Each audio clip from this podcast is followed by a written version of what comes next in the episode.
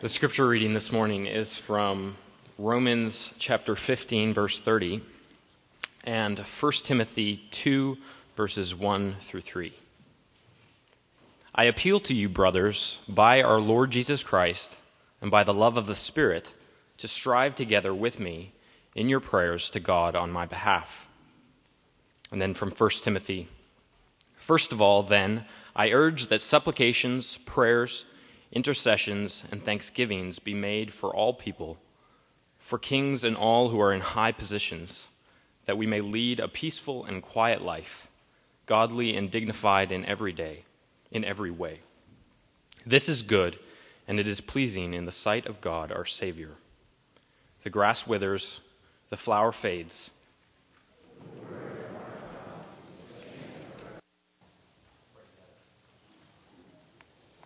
Father, as we, as we come before you, we are reminded that, that in our Christian walk we are not alone, that we are, are part of something more. And even as we have witnessed um, the entrance into your people of a little child and the departure of dear friends, um, we're reminded that we're reminded of the joy that it is to be a part of your community and the blessing.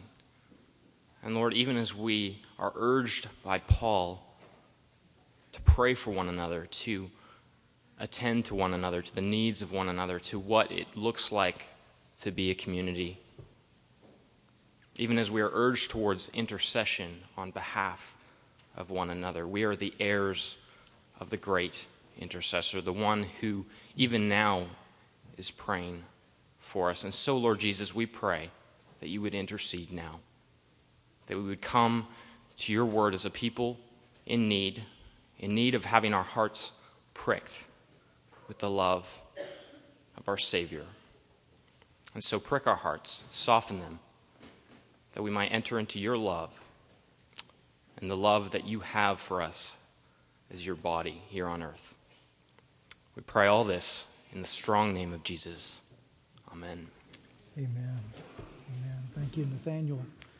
And thank you, Jim, also for your report and um, for what the Lord is doing in the midst of the flock here at Cornerstone is incredibly encouraging. I've been so encouraged through this series how often you have contacted me or been sharing with others about how the Lord has been at work in you how he has renewed many of you in your prayer lives that some of you very honestly said were practically non existent, and how the Lord has begun to open up sweet communion between you and him and with one another. And it's been simply delight for me to, to witness some of that and to revel in it with you and to hear from you about how the Spirit of the Lord has been confirming his presence to you in and through prayer. So, as we pursue this topic together today, having talked about the need for personal and private and intimate communion with God, having talked about what it's like to pray unceasingly, we come today to say, Lord, teach us what it means to pray together. What's it mean to pray in community? Now, I remember about four years ago when this really came home to me in a quite a practical way. I was going through a really difficult time. There was a kind of darkness, a, a kind of depression that I would say that I was facing, and I didn't really know why. Don't know where it really came from.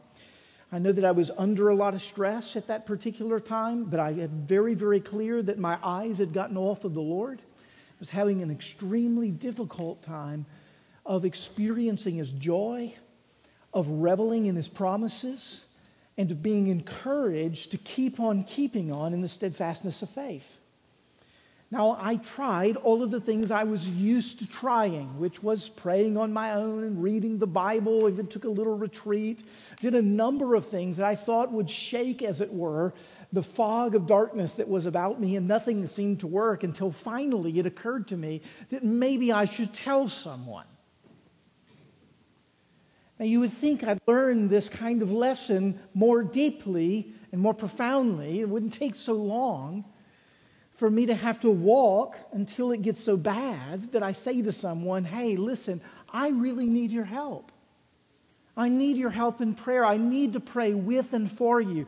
I don't have even the words to know how to speak to the Lord right now. I need to hear someone else pray to the Lord and enter into that prayer. I need to hear my name mentioned before the throne of grace and to experience the intimacy that that calls me into his presence through your priesthood of all believers, this relationship that we share by being able to go into the presence of the Lord through the groanings of the Holy Spirit and to have access through our one mediator, the Lord Jesus Christ, and to do that with and for one another.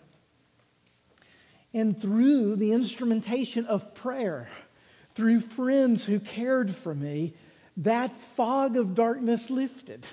It was clearly of a spiritual nature. And as you might imagine, the Lord revealed things in my own soul about my self sufficiency or pseudo self sufficiency or what I had thought was a self sufficiency.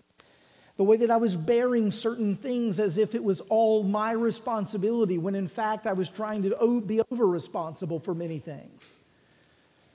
And realizing that a lot of the burden that had caused me to be sabotaged in my own spiritual life was a burden that God had never asked me to carry in the first place. He'd been wanting me to give it to Him. He'd been wanting me to give it to others that could help me give it to Him. And I had to learn the hard way. And to be honest, I wished I could say four years ago it was so watershed that I've never struggled again with such an issue. But of course, this is the Lord's house and we are in His presence, so I better be truthful. I struggled day in and day out with this of simply putting my head down and grunting it out or pulling off more information off the shelf or seeking to access some technique to get me through rather than seeking the throne of grace with another. And so, as I preach this message to you, I do so as one, as a learner with you not as an expert, as a novice who knows that the things that he says are true, but whose heart is still very much learning to believe them and practice them.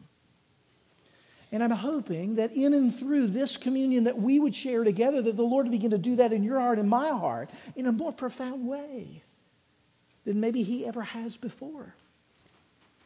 You know, when I look at the passages about the church in the New Testament, this body of Christ has been described several times this morning. The images that God gives us are images that are always interdependent. He says that we're a temple, living stones stacked upon one another. He, he says that we are like planted plants in the midst of a field that grow organically from connection, that we're branches and vines intertwined together with Christ. In 1 Corinthians 12, he uses that amazing metaphor of the body. And when you begin to see the images that are used in the New Testament about what this is the gathering of the saints, the life of the, of the saints, the community of faith it is indicating to us that there is no way for us to remain believers in Christ in a healthy way without accessing the life of one another. It's never intended for you to get this on your own, to do this on your own. And for some of us in this room, as Tony's already discussed in our confession of sin, we are living quite isolated lives. And there's a lot of broken hearts that nobody knows about, and a lot of needs that aren't being brought to the throne of grace by others. And there needs to be widespread intercession with and for one another to see some of those strongholds of sin be broken in some of our lives to see long wounds that have never been healed to begin to heal through the prayers of intercession, to see even the powers of darkness that are at war within our culture, whether we know them or not, begin to fall like lightning. It's going to come through corporate, open, undeterred, consistent praying together. I'm convinced of that. And I'm convinced of that from the Word of God. And I believe that history speaks to this. Maybe most poignantly, just reflecting this week on the, the wonderful brothers, John and Charles Wesley. Uh, two men who loved the Lord in the 1700s, and while they were studying at the University of Oxford, that's Oxford, England, not Oxford, Mississippi, for those of you who would confuse those two places, as they gather, they did so for the purposes of studying God's word.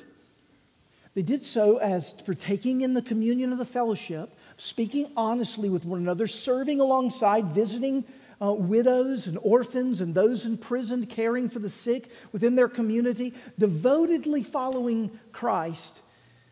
As they did those things, they were dubbed the Holy Club by those who were mockingly making fun of their commitments. Now, this club actually took on the name the Holy Club as a badge and simply said, you know, we are pursuing holiness. That's what we want to see the Lord begin to bring about in our lives and our community in a great way. And we don't think that's a laughing matter. We actually think that we're so weak that we need all of these things to continue to tend us and propel us in the direction that we are to go. Well, Wesley was asked later in his life what the secret ingredient was of the Holy Club, which was gathering there, at, there in Oxford, and what the Lord used to spark great revival. And John Wesley very quickly said, praying together was the secret ingredient. He didn't say just praying or just being together, he said praying together. He believed was the secret ingredient of what it is that the Lord did to bring about tremendous work in their lives and in the life of that community. In looking over the text of Scripture this week, it was so difficult to narrow to Romans 15 and 1 Timothy 2. Because as you look over the course of Scripture, you see Paul and Peter and all throughout the Old Testament with the patriarchs interceding with and for one another as the normal fare of following God. And you see the injunction and the instruction throughout to say, without this, you can expect to be anemic. You can expect to be malnourished. In fact, you might be dying on the vine without the important intercessory work of joined in prayer together. I think the oneness that we share in Jesus Christ is never more beautifully displayed or participated in than when we are committed to pray with and for one another. And I believe also that our calling that we have together in Christ is never more empowered than when we are submitting ourselves together in prayer before Almighty God for His strengthening in the inner man. It's never more beautifully pictured, never more powerfully filled than in the moments where we pray with and for one another. And I tell you that simply by way of evidence to those of you who regularly engage in prayer that is with and for one another because you know what it is that the Lord does in and through it. I, I, to my own shame, have been in meetings with some of you where we have been working on a spiritual issue, maybe in your life or in our local congregation, and we talked for 45 minutes. And at the end of the 45 minutes, we decided to pray, and more work was done in the three and a half to five minutes that we prayed, and in the 45 minutes that we talked. It was like all of the loose ends that we were taking to the Lord in the midst of that prayer somehow, through the power of His Spirit, got tied. And He began to bring resolution to our souls and peace. He began to unburden us in ways that we were working so hard to figure it out. And what He really wanted us to do was to take it to Him so that He would solve it. And He would show us a better way. This sort of prayerful dependence is what it is that Paul is pursuing in both of these passages. In Romans chapter 15 as well as in 1 Timothy chapter 2. In Romans 15, it's clear the Apostle Paul is preparing for another stint of ministry. He is about to go to Jerusalem where he has taken an offering up for the poor. He's going to go there and he's going to deliver that offering, and he's going to come under attack. He can see that it's going to happen. And so he's pr- asking the believers in Rome, Pray for me as I go back among the Judean unbelievers who want my head. Pray that the Lord will protect me and pray that this offering is received with gratefulness and it meets the tremendous needs that are there among the saints who are poor in Jerusalem. And then he says, I want you to know I'm headed to Spain by God's grace after that. And as I go to Spain to see the gospel spread into a region that is not yet gone, I hope to stop in by you to see you, Church at Rome, get to know you even at a deeper level, and to share multiple days of fellowship and encouragement in the faith together. But I know that if you don't pray for me, I don't know that any of these things will happen. And then at the end of his life, he's in 1 Timothy chapter 2.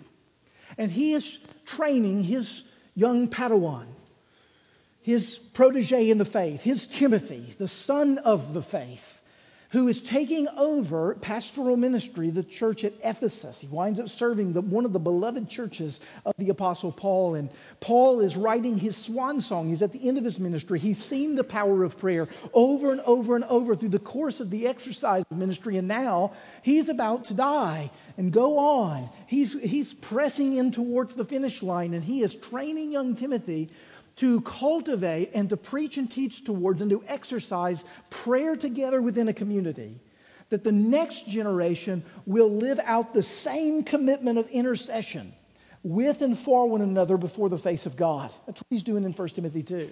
So the reason I love this is that in these two passages we have, we have Paul in Romans 15. He's on the go. He's ready to accomplish the mission. In 1 Timothy 2, he's nearing the finish line and he's handing off the mission to the next generation. And in both cases, he's talking about prayer prayer with and for one another. Now, in these cases, what I want to do in the short few minutes that we have together, I want to note just four marks of dynamic praying, praying together that you see in these two passages. Four marks of what dynamic prayer together really looks like. And I think you see this arise from both Romans 15 and 1 Timothy chapter 2. Let's take a look at these passages together. And it's real simple, uh, these four pieces, because I think that these four are practical, but I also think they are theological. They're rich in the way in which Paul is giving them to us. And the first mark, I think, is just really clear. It sits on the surface of the text, right there in 1 Timothy 2 and Romans 15. He begins 1 Timothy 2 this way First of all, then, I urge that supplications, prayers, intercessions, and thanksgivings be made for all people. And then, the beginning of Romans 15, he says, I appeal to you, brothers. Okay? Now, the language of urge and the language of appeal, same language. Paul is saying that if we are going to experience the dynamic, healthy community prayer, we're going to have to feel a desperate sense of the urge of our need for it. It's got to begin there. You've got to believe you need this kind of prayer. You're not going to do it unless you believe that you need it. The word could be translated I'm entreating you, I'm pleading with you. We could go as so far as to say, Paul is begging them. Would you please engage in ministry with me through prayer? Timothy, I urge you, don't stop at any sort of prayer petitioning for all kinds of people. This is something where eternity hangs in the balance. Paul feels that when he comes to this issue of prayer. It's not an overstatement, that's not preacher hyperbole. He says this is urging of you, appealing to you because of the magnitude of what it is that we are up against that souls, as I go back to Jerusalem and to Judea and look to Spain and pass through Rome, souls hang in the balance as I go to share the gospel. And without your prayers, I'm afraid of what it is that might happen. He gives us the sense, he gives us the sense that the success of this mission rests on the prayers of these people. He feels that in a really strong way. Now, for those of you who are really reformed in here, you have a couple of bells going off. You know, God is in control of this mission, right? Well, the success of this mission is up to Him, it's not up to the prayers of His people, and you're exactly right. And it just so happens that that same God loves to use means. And his chief and primary agency to the answering of those means is you, and more specifically, your prayers for the accomplishing of his mission. Those are not at war with each other. Those are not at war with each other. God loves to decree the primary cause of the accomplishment of his mission, his own power, and secondarily use you for the accomplishing of that primary cause. That's how he works. So we can say, quite honestly, things don't happen if we don't pray. Certain successes might not come if we don't pray because why? God has yoked the completion of his mission to the work of prayer that he's calling you to. Now that begins to flood prayer with all kinds of meaning, all kinds of purpose. An urging and an entreating and a begging begins to happen here because he sees how critical it is. Now, listen, this is just following along directly with what it is that the Lord Jesus Christ both said in principle and in practice. How often was the Lord Jesus pulling aside Peter, James, and John and taking them off to some lonely place in order to pray? And let me ask you this Is there anyone who it would seem to you who could, who could get along on his own without praying with others than Jesus? And yet he persisted in praying. It was his normal pattern. I love it. I was looking them all up this week. I was just astonished. Luke 19, it says, And Jesus was praying alone, and his disciples were with him. Which could be taken a couple of ways. Probably, in the way that I took Luke 19, was that Jesus was praying alone, and his disciples were doing what they were normally doing when Jesus was praying. Probably sleeping, probably twiddling their thumbs, probably doing something that they probably should be doing something else. But here's the thing he'd probably drawn them close to him. But he ultimately ended up praying alone. But it was this consistent call and practice of the Lord Jesus Christ to draw his disciples together. In fact, wasn't it his very final hours in the Garden of Gethsemane where he focuses in on prayer and communion with the Lord. And was, did he not ask his disciples to pray for him as he goes into the final stint of his mission? And it was exactly that. And he took along three others, his closest friends, to continue to pray with him. And he actually said this I ask you to do this so that you might not enter into temptation. You see, Jesus knew that prayer had the capacity to prepare them to be ready to face the challenges that they were about to face as he is going to be taken away by Roman soldiers and then nailed to a cross. And what do we see with those disciples? They were not ready when the temptations came.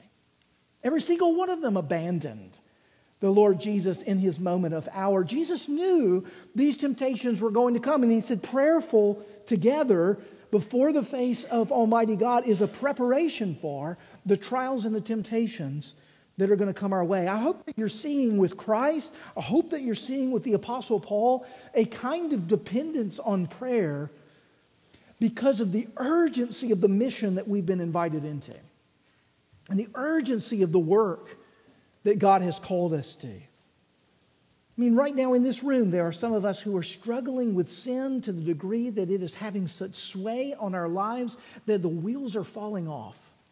There are relationship divisions that go generations back in your family, and it's a Gordian knot, and you're never going to figure it out unless the Spirit comes in through the power of prayer and cuts it right down the middle. There are things going on in all of our existence that we are working so hard on, and we're not praying with anybody about them. And the Bible says that this is one of the primary means that God uses to cut through it all. He superintends his work through the power of the Spirit in the practice and the devotion of prayer. Gospel urgency. So the question that's really being raised is this the way you want to pray? Is this the desire that's of your heart? Do you see the future of our town, the future of our nation? Do you see the future of the souls of the next generation hanging, as it were, waiting for the petitions of prayer that come forth from this one? And do you joyfully walk into that work with a sense of urgency? Secondly, praying together is founded on and fueled by gospel unity. It's, it's praying together is founded on and fueled by gospel unity. In both of these passages, listen, Paul calls us to stir up our sense of unity and love that we share together in the Lord Jesus Christ and by his Spirit. In Romans 15, it's explicit. In 1 Timothy 2, it's more implied. He says there, I appeal to you, brothers, by the Lord Jesus Christ and the love of the Spirit. he says, I appeal to you on this ground, on this foundation, by the Lord Jesus Christ and the love in the Spirit. Now, he's, what he's doing there is the Apostle Paul saying, I want you to remember what Christ has done and the affections that the Spirit has placed in your heart, both for Christ and one another, as the foundation for your intercessions for my mission. Now, Paul is recognizing something really basic. You know what he's saying? He's saying it's a lot easier to pray for people when you love them. You probably have found this out. It's a lot more difficult to pray for people you don't like very much. Now, it's really important to pray for people you don't like very much. It's critically important. In fact, if we came with the same injunction, I appeal to you, brothers, by the Lord Jesus Christ in the love of the Spirit, and you've got angst with another member in this congregation, and you've been nursing a little bit of a resentment against them, I guarantee you, if you begin praying for them by the Lord Jesus Christ in the love of the Spirit, it's going to be really hard to hold on to that. It's really frustrating, though, right? Because you want to hold on to that. I mean, you know, they were mean to you. They did something wrong. You want to you want to hold on to the anger. But what Paul is actually saying here is as you stir up love in the spirit and the call of Christ and who he is and what he's done as a means by which you pray, it begins to melt all of that. He says, That's what I want you to be focused on as you pray. Now, what happens when you begin to pray with and for one another with that sense of love? Not only is the love the foundation, but the love becomes the fuel. Because it begins to forge a greater unity. How many times have you prayed with someone and you've taken your heart together to the Lord with them and they've taken their heart to the Lord and you've shared in that, you've returned the favor in the work of prayer, and together you got up from that prayer and you loved them more than you had loved them going into it? It's happened, hasn't it? What's happened to me, I can't tell you how many times. Can't tell you how many times where I'm loving this person, but as we enter into the prayer, I get up and I think, I am just so grateful so grateful now. I see this through now the lens of Christ. He's met us in this moment. He's forged a unity that's of spiritual proportions in the gospel. It's beautiful. And Paul says this is the kind of unity that I want to see rise up in your prayers as you're interceding for one another. You see, this actually, in many ways, praying in this way begins to forge a community that really sees itself as going to, Lord, to the Lord as one. That we're standing in this together, this gospel unity.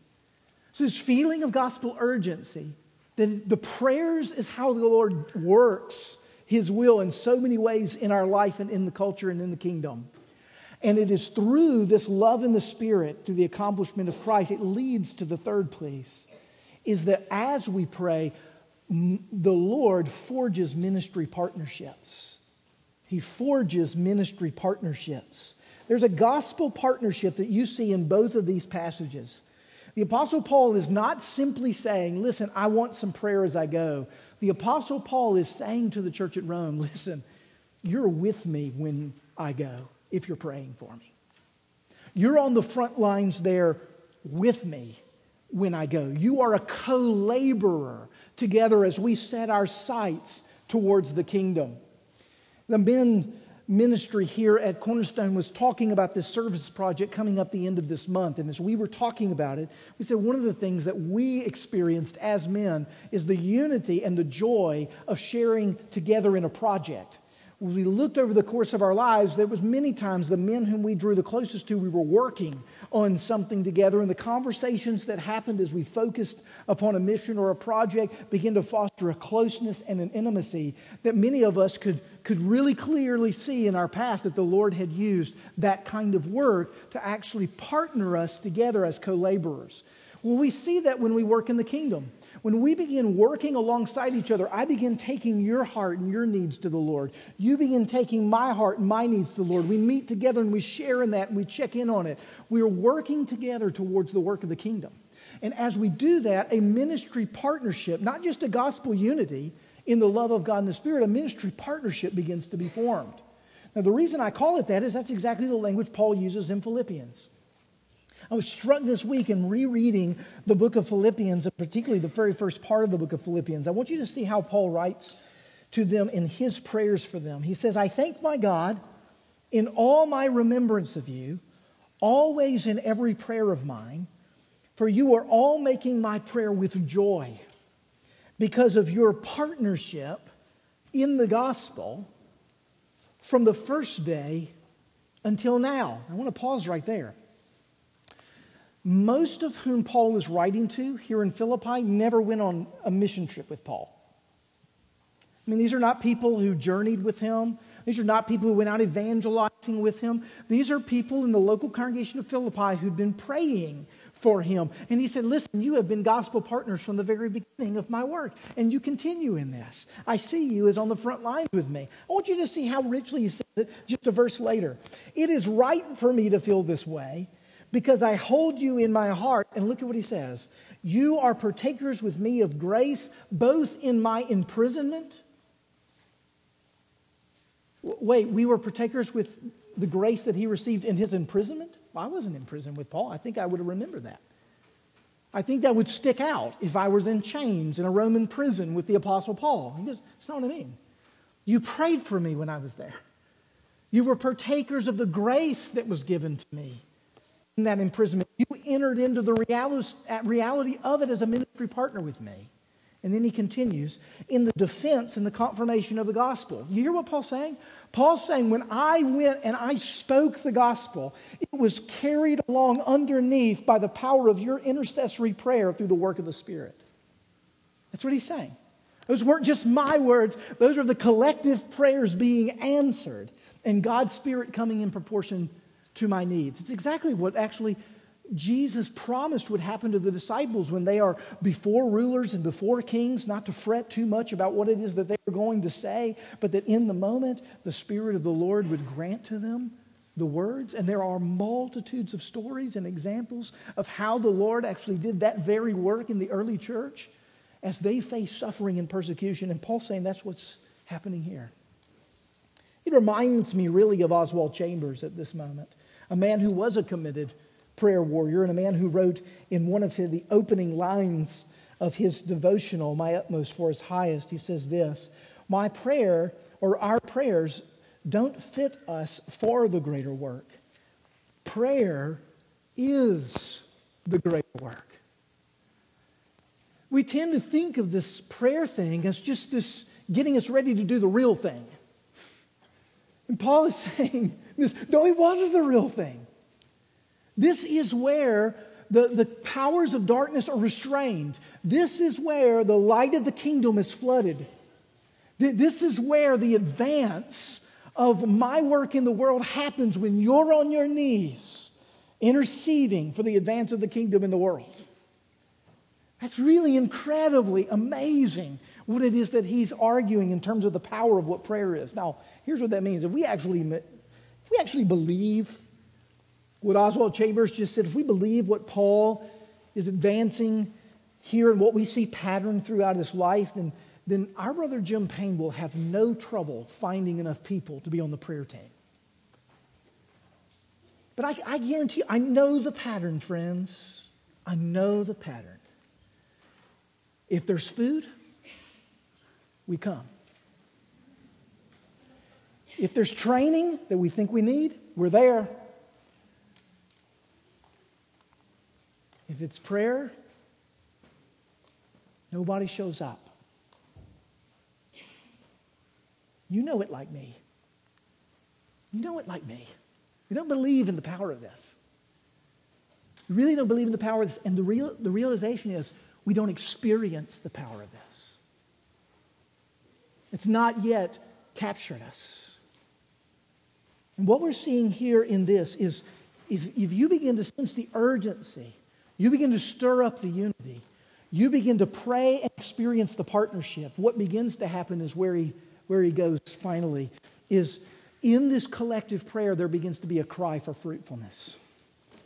A cry for fruitfulness. And you begin to actually witness that fruitfulness. You begin to actually see it take place. You see, in both of these passages, in different ways, Paul is inviting us together to seek God's face for the growth of his mission, the kind of growth that could only come through the, his power. Though we didn't read this section in Romans 15, I've already noted it. Paul is in the midst of a missionary mission, and he realizes that his, the dream of seeing souls saved in Spain would likely not happen without a flood of this petitionary intercessory prayer from the people. And he's beginning to say here, even to the church, that Timothy is going to pastor. Timothy, I want you to know if you want a context in where you live a quiet and peaceful, godly, and dignified life, where you are not always under the gun of persecution and suffering, then you need to be on your knees continually petitioning the Lord together for the needs of all people. Of all people. He said that's where that begins to come. You want to be on your knees for all people. And the all there is very technical term, means all. Every single one of them. Like, so the people you don't like, the people you like, the people you'd rather see gone, the people you'd rather draw closer to, all of them. Uh, the people that, that you feel like are the obstacles to the advance of your life, the people who you feel like are deleterious to our community's health. All of these people are to be interceded for. That's what he's saying. Every single one of them. If you want to see my kingdom have a powerful impact in bringing peace, quiet, and freedom and joy, the kind of thing which God Himself, He says, has pleasure in, a sense of the kingdom, then it's going to come through these supplications, these prayers, these petitions, and these thanksgivings. That's where it's going to come. Now, I think the, the thing to note here is he especially says, listen, I want you to be lifting up kings. I want you to be lifting up those in high, high positions. I want you to be looking at those who have the level of influence where I've placed them. I place kings, I place presidents, I place House of Representatives and senators, I place everybody in any sense of power that they're in, and I hold their heart in my hand. I can turn it like a stream in whatever direction I want to go. And the way that my hand gets turned is through your prayers together. Seek me for it. That's what he's saying. That's how I work. So he's saying, listen, if you, you know, you're going to do all kinds of great things. Have you noticed something? This is an election year. Have you, have you noticed that? You know, no, Nate, my head has been in the sand. No, I have noticed that. And you have your favorite, whoever they are. And, and some of us have talked about, you know, you know, lesser evils, okay, when we think about candidates. And many of us, many of us have complained. Many of us have expressed vitriol. Many of us, many of us will work actively for a candidate.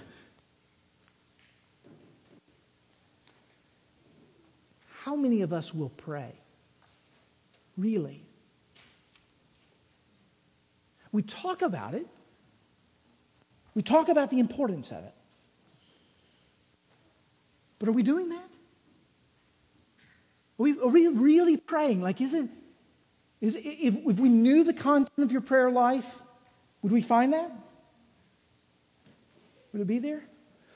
Or have we relied upon other mechanisms as more powerful in our mind's eye to accomplish the kingdom that we want to bring? That's the question that I think Paul is actually appealing to. Do you, do you have Franklin and Nashville and the United States and the globe in mind as praying? Do you want to see the kingdom of God come in that manner? When you begin to see all people, when you begin to think of those groups of people, those parties of people, those types of people, are, are, they, are they in your prayers? Think it's the work that we're actually being called to here is to be able to say, look, I've not promised to use signs in your front yard. I have promised to use prayer. Now, are signs in the front yard? Nate's saying, don't put a sign in your front yard. Nate's not saying that. Nate's not saying that. I'm just saying God didn't promise anything with that. And last I checked, he's in control of everything. I'd like to pay attention to what he says makes an impact on our world. Let's consider this plan A. How about it? That this is what he wants us to do. It just, for us, let's, let's deal with it in brass tacks. It feels like we're not doing anything. You know, you're sitting and you're speaking into thin air. We just don't have much faith in it. There's just not much trust in it. You know, that's one of the weird things about spiritual practices is they look really weak and foolish. Kind of like the cross. I mean, come on, a few of us gather and pray for things like what is that going to do? Let's pray and then go do something. Prayer is greater work. This is how he turns hearts and nations. This is the work that he does. So, in every single area of our life, what, were, what if we were making these things known? What if we were bringing these before the Lord? What would it look like? What kind of changes could we anticipate could happen? Well, I think if you're like me at this moment, I, I want to just like call a timeout, cancel everything, pray all the time, gather with you, and I hope that the Lord's going to put that on your heart.